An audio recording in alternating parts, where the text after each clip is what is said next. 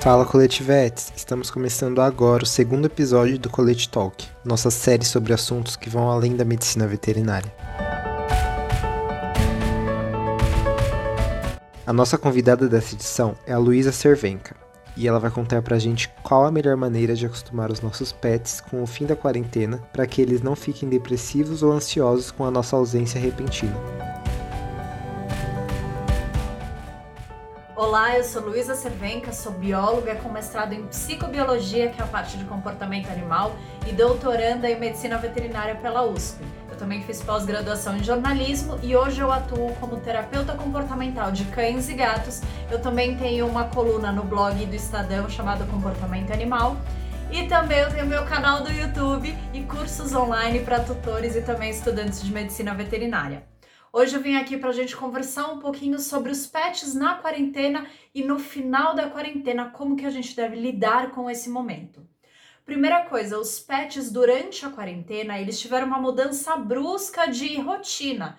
Então, de um dia para noite, eles começaram a deixar de passear ou deixaram de ter atividades que normalmente eles tinham, como sair para ir para o banho ou mesmo ir para uma creche, enfim, e com isso, eles acabaram ficando mais tempo em casa e muitas vezes entediados. E como os cachorros, ele, eles adequam o comportamento deles com o nosso, muitas vezes ao ver a gente angustiado, ansioso, eles passaram também a apresentar mais comportamentos vinculados à ansiedade. E unindo a ansiedade ao tédio, isso vira pode virar uma bomba, onde eles vão começar a ter comportamentos que antes eles não tinham. Às vezes comportamentos destrutivos não só na casa, com objetos, com móveis, mas às vezes neles mesmos, como por exemplo o processo de lambedura ou roer pata, arrancar pedaços de pelo. Outra coisa que a quarentena também propiciou para esses animais, esse daqui é o Doritos, um dos meus gatos é, a quarentena propiciou para esses animais foi a diminuição do tempo de soneca. Com a gente em casa e principalmente mais carente, a gente fica querendo que eles fiquem mais assim, grudadinhos, agarradinhos na gente. E quando eles têm um momento de soneca, um momento de tranquilidade, que muitas vezes era o momento que a gente estava fora, ou porque a gente estava trabalhando, ou estudando, ou mesmo porque ia sair para jantar ou tomar alguma coisa com um amigo, eles aproveitavam esse momento para ficar tranquilos em casa e descansar. Mas agora, com a gente 24 horas dentro de casa, eles não têm mais esse momento de sossego. Quando a gente deixa de ter um momento de sono que a gente tinha antes,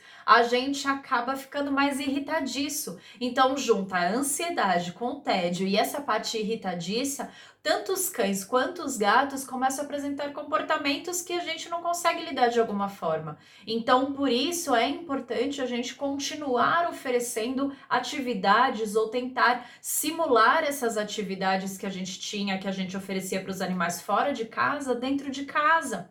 Então, por exemplo, no caso dos gatos, esse daqui é um dorminhoco de plantão. Então, tem o horário da tarde que eu deixo eles no quarto e eu não entro no quarto, porque é o momento que eles têm para descansar, para dormir, para tirar aquela sonequinha sem serem atrapalhados. A mesma coisa minha cachorrinha. Eu adoraria ficar com ela agarradinha, apertando, abraçando o tempo inteiro. Mas tem um momento que ela vai para a casinha dela e que ela não é importunada em momento nenhum, exatamente para preservar esse momento de tranquilidade, esse momento de soneca da tarde. Também muitas vezes quem não pode passear com o cachorro na rua, é importante oferecer as atividades sociais e as atividades cognitivas dentro de casa. As sociais podem ser através de cheiros de outros animais que a gente pode pegar, ou mesmo através de exercícios cognitivos, como os desafios, os tabuleiros são incríveis, o próprio treinamento, o adestramento também é muito importante da gente fazer, porque quanto mais oferecer essas atividades cognitivas, mais o meu animal vai ficar cansado e mais tranquilo ele vai ficar, menos ansioso, enfim. Então, se por acaso você não mora com ninguém que esteja do grupo de risco e nem você é do grupo de risco, eu aconselho que você volte ou continue fazendo os passeios com seu cachorro, tomando todos os cuidados necessários, mas não deixe de fazer o passeio, porque faz muita diferença na vida dos cães. No caso dos gatos, a gente vai aumentar as brincadeiras de caça e oferecer os alimentos que eles mais gostam, mas tomando cuidado com a parte de sobrepeso e obesidade, Porque agora na quarentena, por eles estarem mais sem ter o que fazer, assim como a gente, eles também acabam tendo mais vontade de se alimentar. Então, por isso, pode facilitar sim o sobrepeso. Então, a gente tem que tomar muito cuidado com isso. E da mesma forma que teve uma alteração brusca de rotina entre antes da quarentena e agora na quarentena, a gente também vai ter essa mesma mudança brusca depois que terminar a quarentena, onde um dia você vai estar 24 horas em casa e no dia seguinte você vai passar pelo menos aí umas 5, 6, 7, 10 horas fora de casa. Para os animais, isso pode fazer muita diferença e eles podem estranhar. Mas não é só o tempo que eles ficam sozinhos em casa, mas as atividades que eram absolutamente comuns para eles antes da quarentena agora se tornam atividades estranhas. O próprio banho, tomar banho pode se tornar uma atividade mais estressante para o animal, já que ele não estava mais habituado, mais acostumado a esse tipo de manipulação, esse, esse tipo de manejo corpóreo. Então é importante a gente fazer uma desensibilização a gente fazer um treinamento em casa para que ele volte aos poucos até essa, esse tipo de atividade. Da mesma forma, um cachorro que costumava ir para creche, ele costumava ficar 5, 6, 10 horas na creche. Agora é importante que essa introdução, essa reintrodução na creche seja feita aos poucos, para daí então a gente conseguir fazer com que esse cachorro se sinta tranquilo, se sinta à vontade nessa creche, nesse ambiente com outros animais. A mesma coisa serve para o passeio. Talvez se seu cachorro ficou tanto tempo sem passear, Agora você vai voltar a passear com ele, ele pode estranhar alguma coisa, ele pode estranhar um cachorro no passeio, ele pode estranhar uma pessoa e o mais importante, se você for receber visita na sua casa, talvez o seu cachorro estranhe muito o fato de uma pessoa estar entrando na sua casa depois de tanto tempo sem receber ninguém. Então, para tudo isso é muito importante que você tenha uma readequação, é, acostumar novamente esse animal a entrar em contato com todos esses estímulos.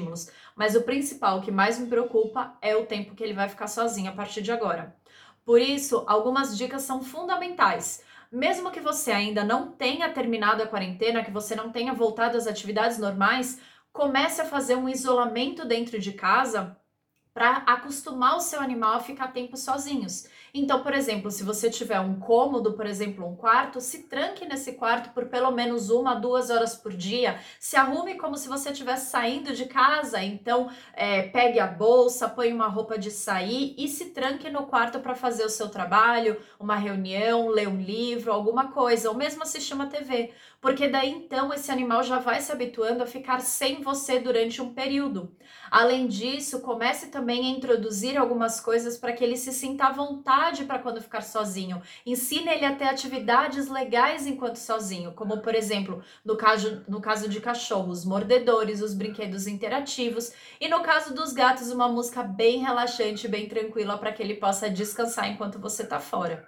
Então não se esqueça de adequar o seu animal para essa volta da vida normal, né, após a quarentena, para que eles não estranhem, para que eles fiquem habituados a isso sem ter nenhum tipo de estresse. Percebeu que tem algum tipo de estresse, chame um profissional do comportamento para fazer a desensibilização, para que o seu animal não sofra de nenhum problema de ansiedade, de estresse, de angústia, por esse momento que está passando. Então, se você quiser mais informações, é só acessar o meu canal do YouTube, que é youtube.com.br luisacervenca, ou o meu site luisacervenca.com.br e me seguir no Instagram. O meu Instagram é luisacervenca. Então, até a próxima!